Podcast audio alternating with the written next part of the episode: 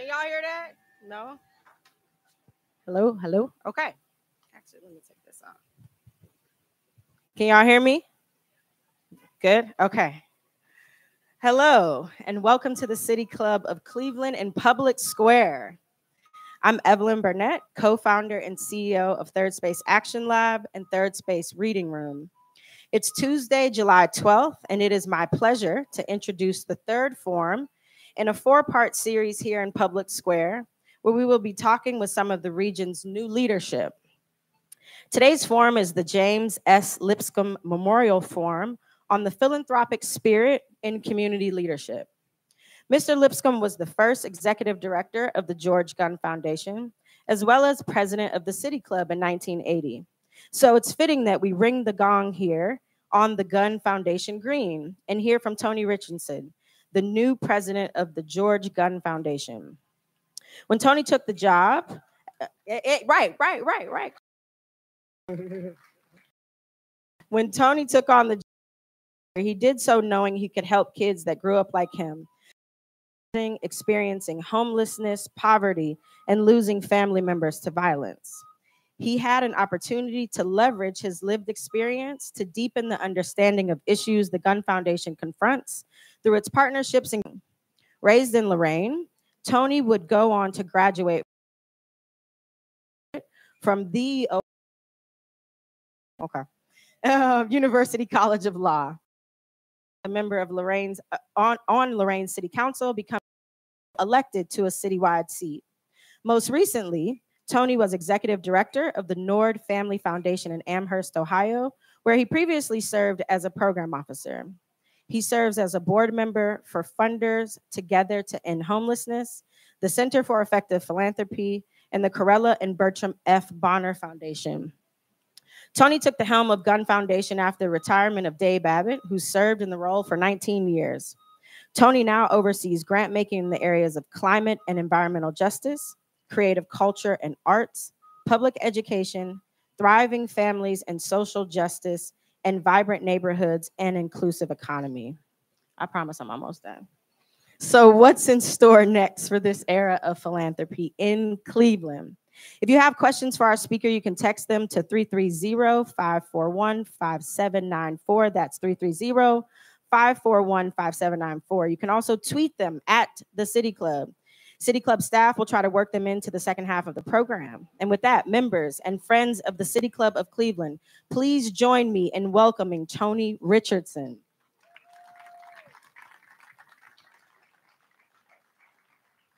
All right, all right, all right very excited about being here today um, and being here with you all. Give yourselves a round of applause while I get my, my little thing out here. Okay. Um, so at Third Space Action Lab, we always start any conversation with anybody uh, with a soul check. But it's going to be kind of a long soul check today, if that's okay with you. Sounds good. Okay. So my first question, if if any artist, any kind of artist, musical, um, any kind, right?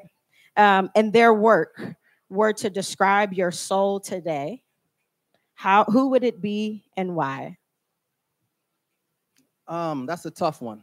Um, wow. And so we didn't we didn't rehearse these questions. So you you getting this is all organic, right? Straight from the heart. Um, I'll probably say Tupac Shakur. And um, I don't know which album because they're all great for me, but growing up where I grew up and how I grew up and the condition in which I grew up, um, when I first saw Tupac acting and, and, and, and, making music, it just touched my spirit in ways that I had never been touched by an artist. Um, I think Dear Mama was a, a, a, huge transformative conversation with Tupac and the Black community and women and and um, culture, and it um, it always resonated with me, and it, it in so many tears and his journey and and how he was able to articulate it in the way that a lot of African American young men in the inner cities were living. And um, I've always um, valued that perspective. Him being an artist and not being able to play basketball like so many other African American or aspiring to be like Michael Jordan. He was Tupac, he was authentic, he was true. And that's sort of how I sort of model myself. Yes. RIP. Okay. Um, if you could spend an intimate evening with someone you deeply admire, that can be anyone, living or deceased. who would it be and why? Well, I can't say I deeply admire because I don't really know this person, but I'd probably be with my biological father, who I've never met. And I had an opportunity to meet him when I was 25. I was a first year law student, and um, he had owed a lot of back child support at the time, and um, he was looking to retire. And um, uh, I guess again he had owed child support, so I guess a state agency were uh, trying to reconcile his paternity or not. And if they were to do so, um, they would sort of take he would have to pay back those funds for me being supported by the state. And so I didn't show up, right? And I had never met this man, but I I understood at that moment by me showing up and establishing paternity what it would do for him in his later years. And I didn't want that hurt on him, regardless of what he didn't do or couldn't be for me. So at 40, I'll be 40 in November. I'd love to have a conversation about why I did that, why I didn't meet him, and then learn more about him and, and what makes him who he is and share my, my journey, my family. I'm a father now. And uh, I don't try to be the father that I always wanted. I try to be the father that my girls need in this moment, right? And so um, I'm healed from all that, you know. Okay, y'all see where we're going today, right? Okay, cool. All right. Um, so this next question, uh, I'll, I'll try to give a little bit of context, but what I want to know is who are you? You started to talk about this a little bit, and I know a little bit in your story, like you're not originally originally from Northeast Ohio, but but you're here now. So tell me who you are, how you how you got here.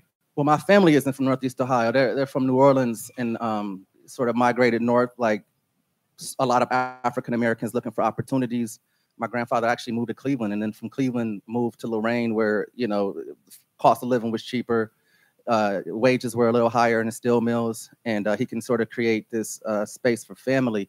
Um, my grandfather, and so while I'm gonna start with this history because we are a continuation of that history, right? Like that's the connective tissue. It's through that journey and through um, that bravery and vision of, of, of moving a family to a community is why I'm here today. Uh, as well as so many people I see here today that have been a part of this journey I feel like this is our moment. We're all here, not just instrumental role in my development as a human being. And so back to the question. So my grandparents had eight kids, and my grandmother died when she was 39 years old, right? My mom was in the third grade. As I got older, why in some times of her life she couldn't be a, a parent or a mom for me.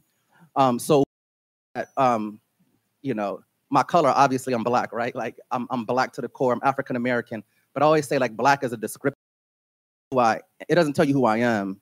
And as we know, these racial constructs have been created around by slavery, right? And if if if I can if I consider you to be a human being as a white person, so I have to sort of diminish you, make you a heathen, three fifths of a person. So now I can justify saved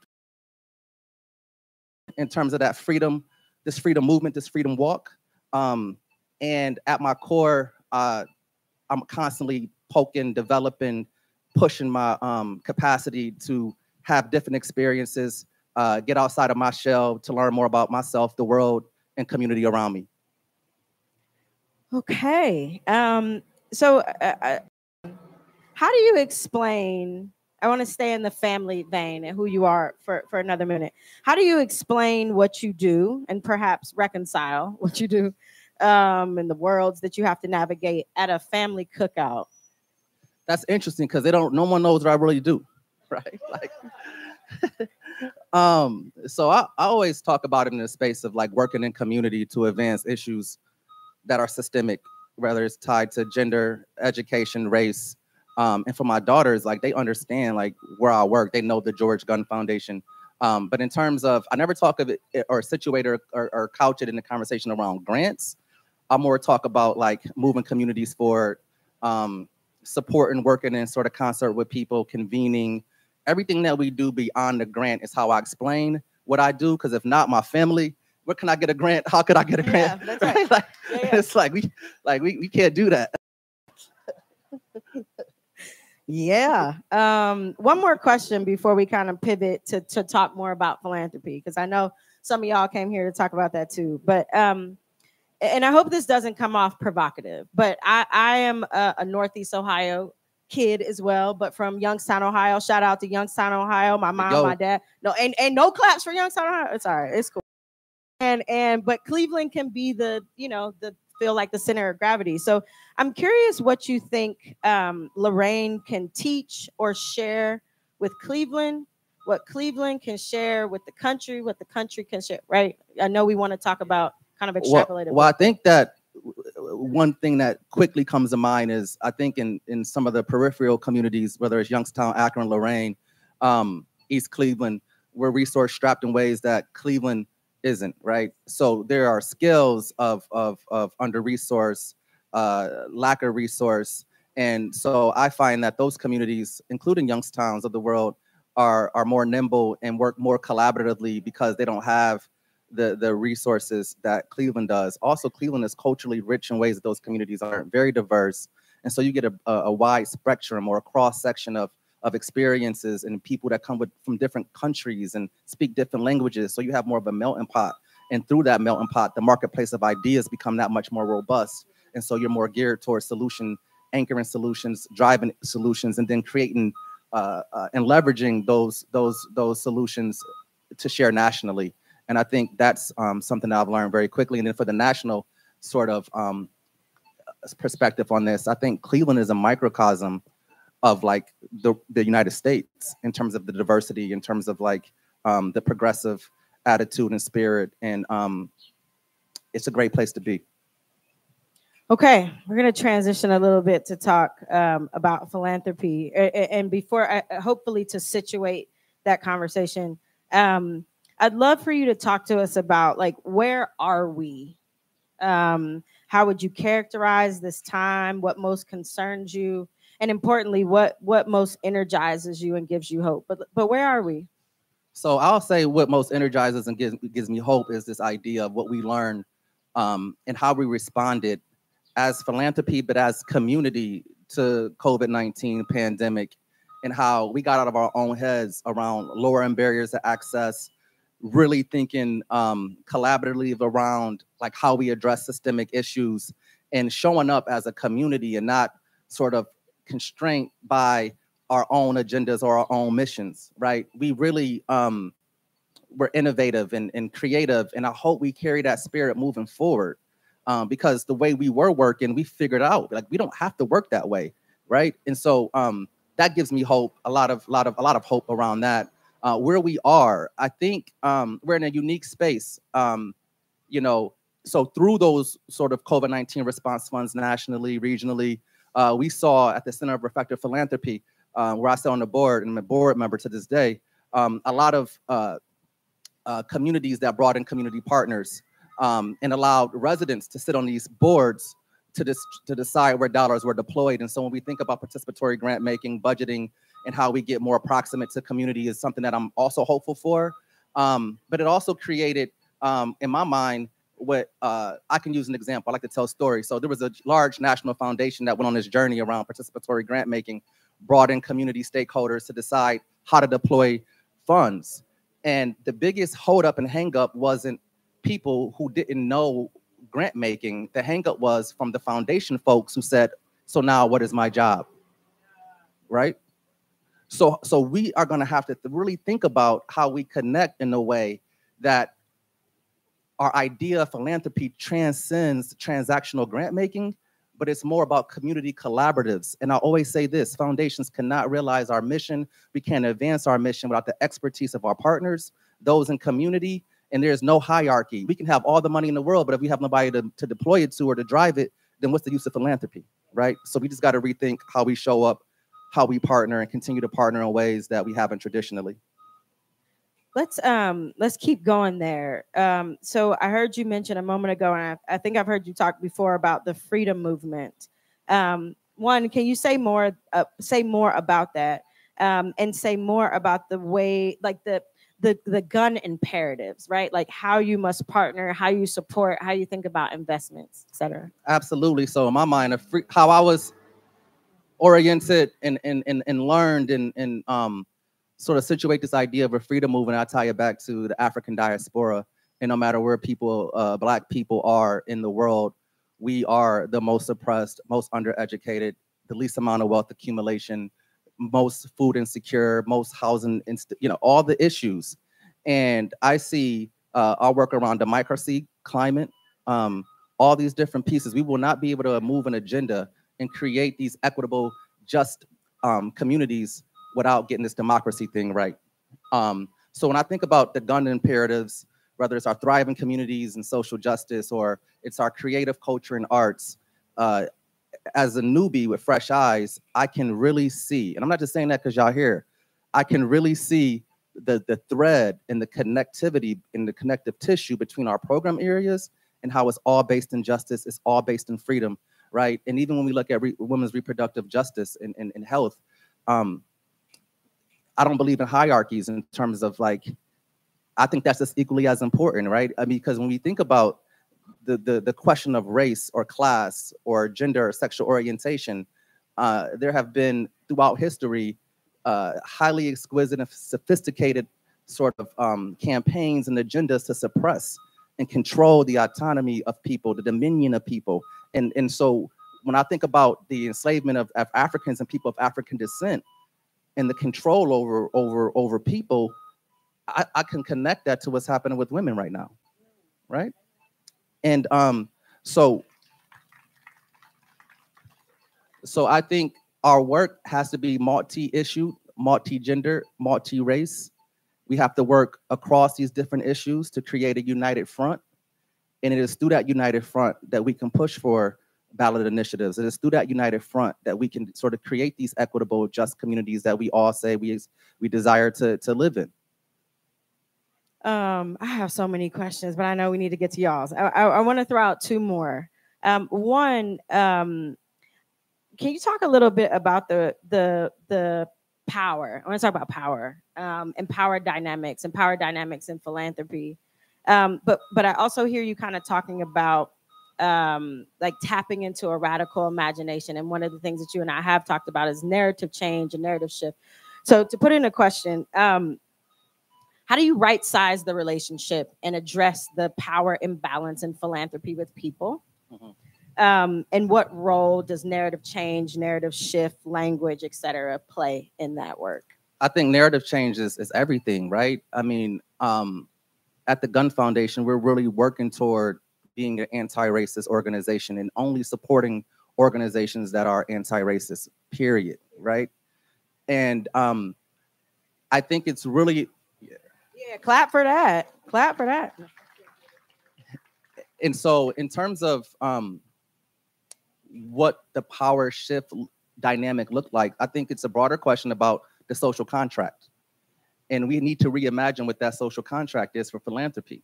And under what terms are we as people and community willing to, to give up our power? As I said earlier, um, philanthropy is power lies in this ability to sort of uh, fund in some cases, have these huge endowments, right? And and and and, networks and relationships. And so um, I think the shift has to come from folks just saying we're not it's not how we want to work with you. Let's let's like let's renegotiate sort of what that relationship is because there's power in community any movement any change that has happened in our country or democracy or any civilization has all been tied from those who had the least power right so philanthropy is no different right but what's different about the Gund foundation and i can't speak for philanthropy right? but I can speak about the Gund Foundation in my short time is that we want to be at that table having that conversation about what does that power shift look like? Because they've been doing it for years, way before me, and it's going to last way after me. Um, one more question came up uh, as you were talking about that. What's been the, the the the biggest or the toughest decision you've had to make in your new post? The biggest, toughest decision. I don't come back to that because I don't think I've made any. Um, we made a lot of decisions for that's for us to discuss internally. Um, you know, it, it, I'm not being transparent. Philanthropy, no. Um, I don't even think they were. I don't think they were big. I think they were just. I'm, you know, I bring fresh eyes and a different perspective on things, and I can honestly say that and to those perspectives, and I've learned a lot from them. And so we, how I operate um, and I don't use this word internally, but I think they probably have picked up on it. It's sort of a very decentralized approach, right? Like I don't have all the answers. We're a team. We learn from each other, and we are truly a leaderful organization. And there are a lot of leaders in our office, I just happen to have the president title, which just because my board made me the title doesn't make me their leader. I have to earn that trust. I have to earn that goodwill. You know, I have to be in a foxhole with them. And uh, I think they appreciate that. Y'all lucky. no. So uh one my final question before uh we turn it over. So please be getting your questions ready. Um, at Third Space, we talk a lot about the importance of the radical imagination. Um, a text that really drives our work is Freedom Dreams, um, the Black Radical Imagination by Robin D.G. Kelley. Y'all can come to Third Space uh, Reading Room and get that book if you'd like. Um, but I would love to know, like, when you close your eyes um, and you think about and you tap into your most radical imagination, what does a racially equitable Cleveland, Northeast Ohio, US globe, what does it look like? What does it feel like? What does it smell like? What does it taste like? What are people doing there? It's thriving democracy, uh, people centered, foundations don't exist. Those endowments are fully exhausted um, because we have reached this place of, uh, of um, this utopian sort of experience where inequities don't exist. So we work ourselves out of existence for that to happen. And that's what I see, if that makes sense or not. I, I, want you to go a little further. If you're walking down the street in a racially equitable Cleveland, what, what else is happening? Um, get people outdoors like this of all colors, design, background. Um, you know, just to bring it really close to home, when we think about chronic homelessness, we see all these African American people laying around. We don't see that. Um, we just see harmony, you know, if that even looks like something, right? But that's what I feel. That's what I taste. It's like this humo- like this harmonious vibe and spirit and energy, where people um, are free and autonomous. I love it. Okay, we are about to begin the audience I'm Evelyn Burnett, co founder and CEO at Third Space Action Lab and Third Space Reading Room. Today, we are enjoying the third forum in this year's City Club and Public Square series, where we are talking with some of the region's new leadership. We are joined by Tony Richardson, president of the George. We welcome questions from everyone, City Club members, and those joining via our live stream at City you would like to tweet a question at the City Club. You can also text them to 33541 5794. That's 330 541 5794. And for and our staff will try to work them into the program. May we have, please. Thank you for joining us today. This question is Statistics appear to indicate that Americans are less generous with fewer people and households giving to charity. Do you believe this is long term a long term problem, and what can nonprofits do to help reverse this trend? Evelyn, you want to answer that? No. Okay. I told her we would share the stage. We're going to share power. I did say that, didn't I? Uh, so, uh, what can you name the source of that? Do you know where that data set came from? Because I have different data. This is a text question, so I'm not sure. I'm sorry. okay. Um, so there's several ways to, to sort of enter that that that question. I think um, at a high level, folks may be given less because of inflation and because of just sort of folks being out of the workforce. We're starting to see jobs are coming back. People are working more. Uh, we see huge infusions of federal dollars and at rates and scales that we've never seen. So maybe that plays a part into uh, why people aren't giving because they maybe feel as though there's other sort of iterations of public money out there. I do think at a high level, I'd love to see a universal, above the line, just um, charitable tax deduction for all folks, regardless of their their their um, wealth or lack thereof. Um, so I think there's a myriad of, of, of reasons that could be happening um, in the ether, uh, but uh, I have different data than that would suggest. Is that giving's up? Is from what I've heard, and also too, I think that um, what we find is that African Americans. I mean, I think the soul of philanthropy showed us um, that African Americans actually give more per capita than any other race or ethnicity in, in the world. Um, so just chair, changing the narrative around like the recipients and faces of philanthropy, because we give our time, sweat, equity, and that's all philanthropy. It isn't just dollars. Thank you. Next question. Hi, Mr. Richardson. First off, thanks for for being here and speaking with us today. I think often um, we can get stuck in pretty abstract terms. Something like democracy or you know engagement can be very abstract in that we don't know tangibly what that might look like. So I think a question like Evelyn's of thinking about tangibly about imagination and what that feels, you know, tastes, smells like, can be really helpful in grounding us in specific examples. I mean tangibly, and then how does that apply to your understanding of philanthropy?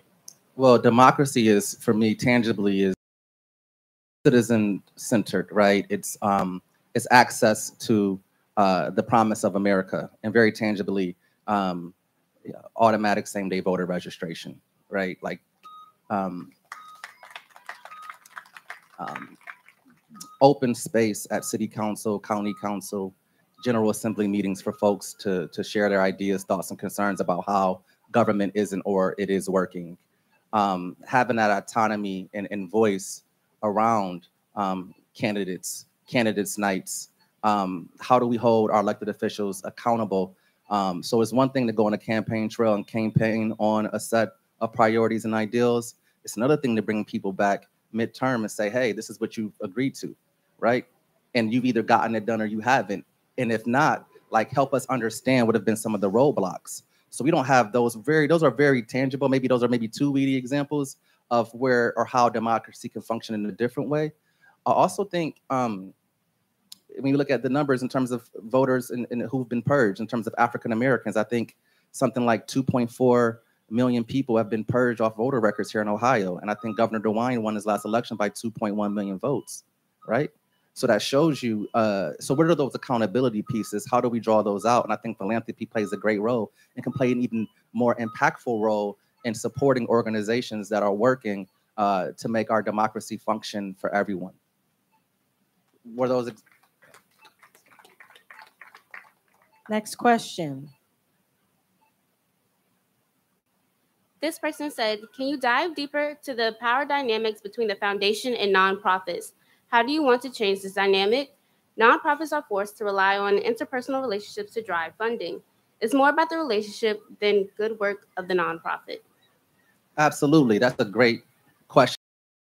For us, it's it's and again, I I um I don't speak for philanthropy, right? And I don't speak, you know, uh, this isn't like the Berlin conferences where I'm going to tell everyone like, you know, how how philanthropy should look, right? But in terms of like uh, us, right? It's access. Uh, we do have a strategy, and so with that, there may not be um, there may not be natural alignment with with certain organizations, but that doesn't mean we can't have a relationship. That doesn't mean we can't connect you to other resources in community, and and not just money, but like whether it's elected officials or uh, organizations that are in this broader ecosystem doing similar work as you, um, capacity building support. Uh, there's a lot of ways, and um, I, I think you know from a very a very practical way, I think the first conversation you should have with anybody shouldn't be about what you want from them or how can they help you. I think for some organizations it's more difficult because they don't have development officers, and so um, they have to be more uh, assertive, and, and that's their jobs, and we respect that. But you're absolutely right. The issue is that there are way more organizations than there are philanthropic dollars, right? Just what it is, and um, I would love to uh, uh, work in community with residents, with nonprofit organizations on how do we design that front door in a way that works for them and not what we think that front door should be. Next question. Either you have a lot of questions or someone's texting the questions from. Okay, okay. It's all good. It's that via the text question. I love it. I love it. but what access points do you believe many nonprofits and foundations miss when attempting to find diverse philanthropists?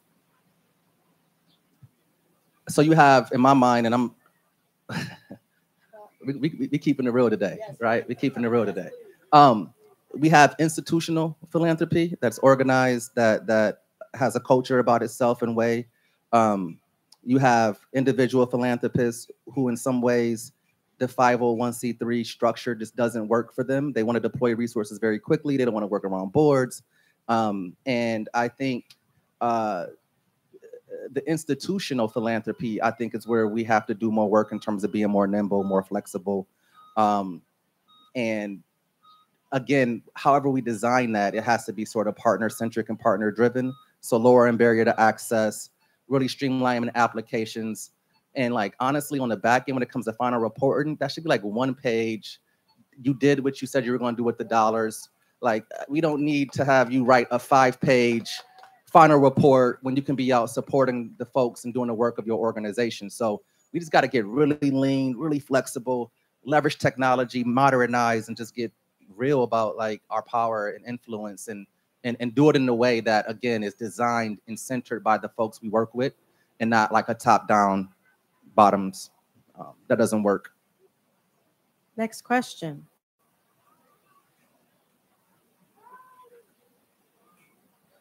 Hey, thank you both for being here. Um, the question I want to ask is what's giving you hope? But I'm going to ask a different question. Um, I wrote down when you said campaign to suppress. And Evelyn, you put us into ecosystems a couple times, ecosystems, right? Lorain to Cleveland. And I'm worried about the, the campaign to suppress coming out of Columbus, Ohio right now. Mm-hmm. And as we fight harmful laws about how we protest guns in schools, honesty in education, which is my issue, I'm wondering if you can talk about how Cleveland philanthropy, nonprofits, citizens, community members can engage in the Columbus level work that, despite our best intention to be in community, pounding. and and and we wreck our brain in our office. And so at the foundation, um, we do a lot of sort of statewide democracy building work. Um, and a lot of those partners redis- redistribute those funds to local communities uh, that are engaged in similar work. And um, one of the things I'm always curious of is, and what we know do- doesn't exist in ways that it that it can, uh, like just robust infrastructure in some of our uh, Rust Belt communities that mirror Cleveland, but that but might be a microcosm of Cleveland, like a East Cleveland, Lorain, Youngstown. There are a lot of voters in those communities, but we don't have the infrastructure, we don't have the organization. And what made Obama successful, a lot of things made Obama successful, but what made Obama successful in Ohio was the ground game that his campaign invested in way in advance to really get into the, the nooks and crannies of those various communities to uh, register voters and not, not just register voters, but inform voters on the issues and then take like this issue-based approach to bring people out. Um, and so it's this broader idea of like, how do we find with those, as you pointed out, several different issues that impact us um, in a myriad of ways and build really sophisticated, um, comprehensive, um, and succinct strategies that allows us all to be under one uh, sort of uh, campaign. And so to keep it very simple, we got to expand the tent and we got to be able to make connections between my struggle and your struggle and how we're both struggling and we have a common oppressor, right? And so that that has to be the message.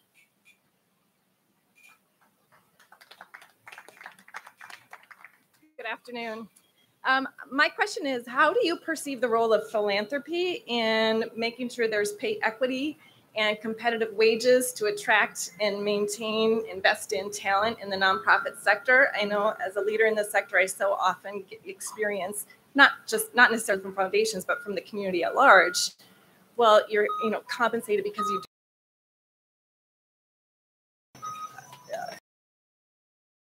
We can broaden that beyond sort of our nonprofit, but just to our public sector in general. When we think about teachers and early childhood educators, standpoint, philanthropy can play a role. I think the foundation does some of that work. Uh, We support organizations that are currently engaged in some of that work. And I think for us as a sector, it's this idea of like sector resilience and how do we strengthen the sector. And so, um, yeah, right. And so I, I think there's a myriad of ways to approach what that looks like. Um, I know there are foundations nationally. We've had some really initial conversations around the edges to to to, to explore what it would it look like to create sabbaticals for our foundation our, our nonprofit leaders and community. We're seeing huge turnover. Um, we are uh, trying to find ways that we could really uh, imagine opportunities to get mid-level leaders or those who are aspiring in leadership roles into leadership roles. Um, folks are tired, right? And they're underpaid and they are doing yeoman's work. And to that point, at the foundation, we want to continue to support general operating dollars, multi-year uh, grants, and then also when there are leadership changes to really support those searches uh, and, and underwrite the cost of those so that they can find the right people at the right time to support and move their work along. So there's a number of things that we can do. I don't know if there's a silver bullet or not, but we are conscious of it. We hear it from our partners. And we saw the big resignation impact not just for sort of the for-profit business community, but also the nonprofit community. And lastly, we also saw the big no, which was this place isn't culturally astute. It's not anti-racist. I don't want to work here. There's a lot of microaggressions. There's racism. And so we have to also plan for that as well. And so if Gund Foundation and other partners that we currently work with can really take on this anti-racist agenda, not only um, is it a shift in culture and mindset, it also creates workspaces and places where talent want to be, right? And so I don't know if I answered the question, but I wanted to share some insights around how I think about that. Next question. Hi, much to think about already, given your questions, Evelyn, and, and what you've shared with us. My question, Tony and or Evelyn, data was referenced. There's a lot of discussion in the philanthropic and not-for-profit fields about data-informed, evidence-based solutions. To what extent do you believe such solutions exist and ought to be drawn upon further, if at all? Thanks. I, I'll just quickly add, because I think, Evelyn, you should jump on this one. We have to continue to think about evidence-based practices, but we also got to expand what do we consider to be evidence-based. And, and, um, and how are we centering the lived experiences of folks and leveraging and and and and accepting that expertise um, as we do one who has a professional degree in X or has gone to this business school or this master has a master from this social um, um, uh, master's program.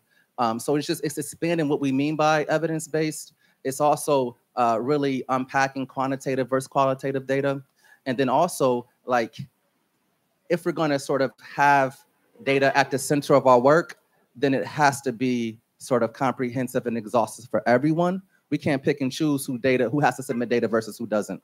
And then how do we align it across a broader ecosystem so that we are comparing apples to apples when we're talking about outcomes and impact?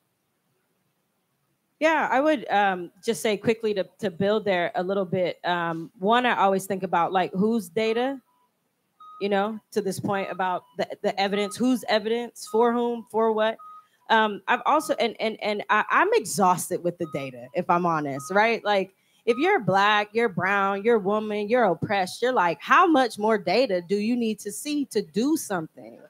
Right? Do something. It's thousands and thousands and thousands of pages of data. I'm you know, who has time to read all this stuff? But um, something that Tony said earlier that um, I've been thinking a lot about is is narrative and narrative change, right? It's to me, it's it's narrative that gets little Tamir Rice killed in a park in two seconds, right? Because he's bigger and stronger and more dangerous, and right, like that's the work. Is makes you need to clutch your purse, right? That the only people that can solve problems are the people in the ivory tower. So data for sure. I think there there is room for that stuff for sure, but um, but but da- uh, narrative um, I just read, I started reading some nonfiction again.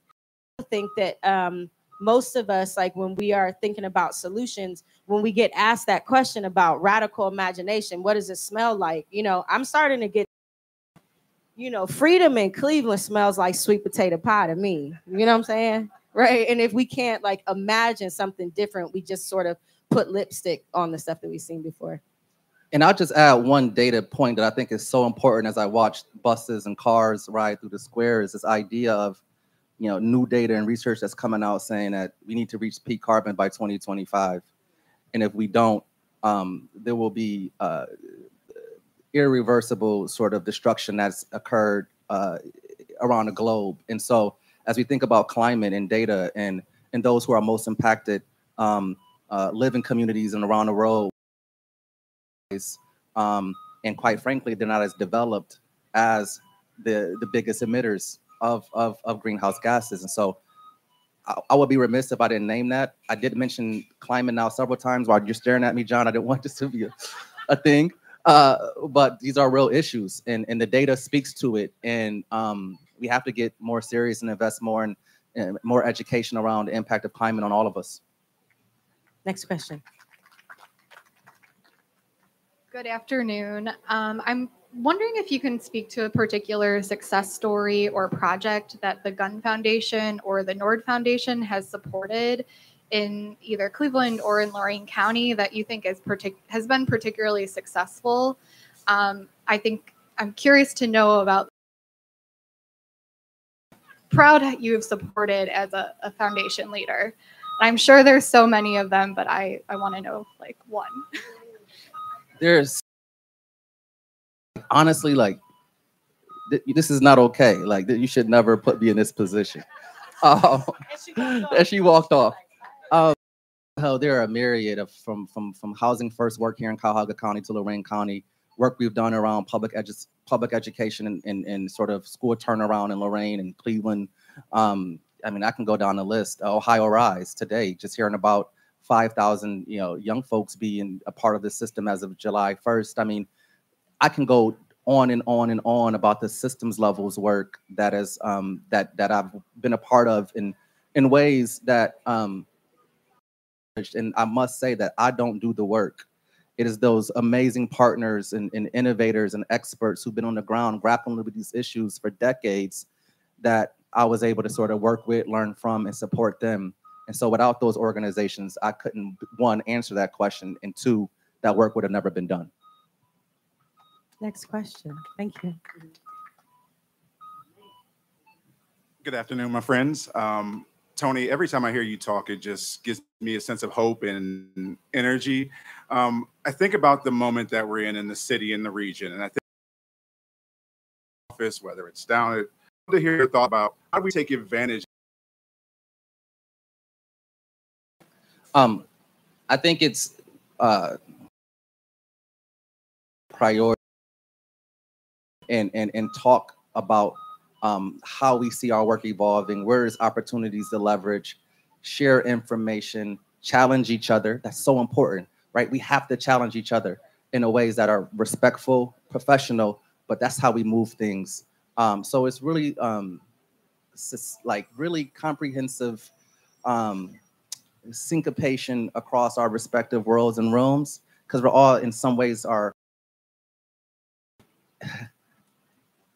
a centralized thing where leaders, folks that are closest to the work, our partners, our staff, our team um, that are closest to it, that can really think more comprehensively about a 10, 15, 20 year plan as opposed to a one year plan or a one off project, right? How do we think, uh, again, more comprehensively about our respective resources, points of levers, and then really drive that work um, here in the, here in the city and in the region?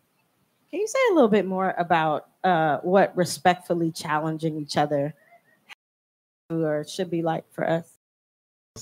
I could talk. I could.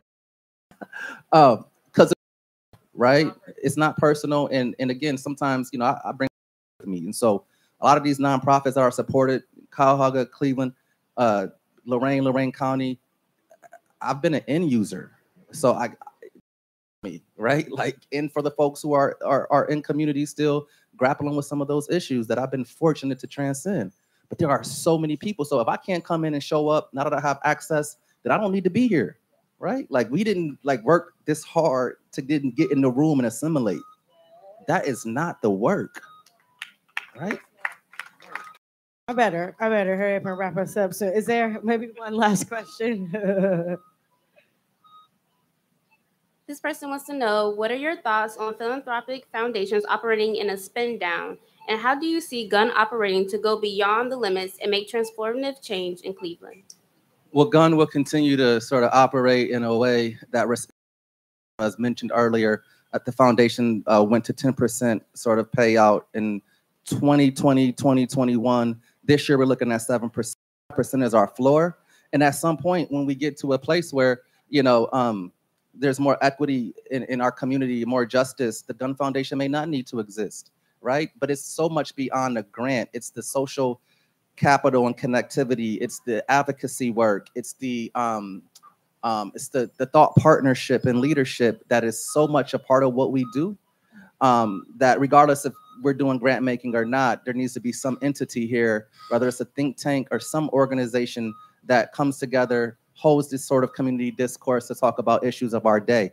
Um, and I think for all philanthropy internationally, there's a lot of conversations about spin downs, but you have to do it in my way, in my mind, in a, a very thoughtful, equitable, and intentional manner, so that you don't lead to further disruption. Right. So say we spin down and you place dollars at X entity that is a racist entity or supports infringement on women's rights. Yeah, we spend down, we left the money, we got rid of the money, it's in some other entity, but it's in the hands of the oppressor. So we got to be really, really mindful around what that looks like, what that entails, and how we go about doing it.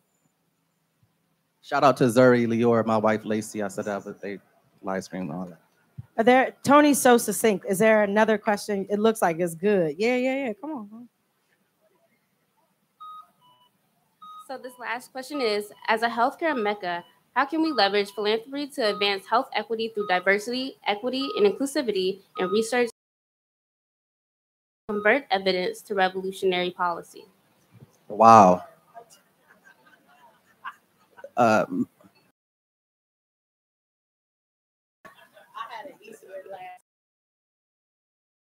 hospital systems, they are working toward um, those goals and initiatives. Um, we are very fortunate to be in, in a region and community where we have high quality healthcare systems and, and professionals. Um, I think the role of philanthropy uh, is sort of, again, um, where there are bigger dollars than ours, sharing information about what we're seeing. You see the big investment from the Cleveland Clinic to the Lead Safe Coalition, right? That work is started in community with partners, with philanthropy, uh, and had that work not organically started, would the Cleveland Clinic had a conduit or intermediary to sort of pass those dollars along. So if we can continue to organize, we'd love to see the uh, hospital systems get involved and say yes, plug uh, shamelessly. Um, but there are so many opportunities, and, and, and in their defense, I, I, know some of these folks and leaders and and um and, and board members, and they are gun ho focused on that very issue you just named. Um, as we close, I had a, a final kind of reflection for, to to ask you. Um, Harry Belafonte is often quoted saying that art and artists are the gatekeepers of truth. What's the role of art, artists, creatives, creativity, imagination um, in the change that that that you are um, leading and, and and supporting? Absolutely, I, I think I agree with Harry. Belafonte. I, I, I agree. With, I agree wholeheartedly with that assessment, right? And um, I think what Assembly is doing. Uh, more um, investment in, in hip hop culture yes. and uh, and and what we can learn from around organizing, around democracy, around issues in climate, education. I'd love to see more investment there, but I do believe that creatives deserve a seat at the table. Um, and uh, I've seen in communities, there's a book called Immigration Inc. And what it does is it laid out um, um, examples. I'm gonna bring it back to art. Uh, examples of where communities have brought in sort of folks and given them free rent, free expenses, and just to create and design. And these entrepreneurs were able to sort of build out and build strong companies um, because they were given that space to create. And that's how I think about creatives, right? Like I'm in conversations with Jennifer sometimes about work, and she just brings a different perspective and lens because of how her brain is wired and how she sees the world. And so I think we'd love to see uh, sort of some department at City Hall that that has and features art and artists. Um, I'd love to see more uh, uh, investment and not just sort of our anchor traditional arts institutions, but some of our grass tops, grassroots organizations or individual leaders who um, are creative but don't necessarily have access to philanthropy or some of the more traditional spaces where funding exists. Today, we are in Public Square in downtown Cleveland, listening to the third forum in the City Club in we just heard from Tony Richardson, president of the George Gund Foundation, which was the James S. Lipscomb Memorial Forum on the philanthropic spirit and community leadership. Support for the City Club in Public Square comes from RPM and Thompson Hine. The City Club in the Community Series is also City Club will be back at 850 Euclid to discuss how to support the whole child in our schools. Dr. Lisa Damour, author and senior advisor of the Schubert Center for Child Studies at Case Western Reserve University, station with local and statewide experts in education and child well-being.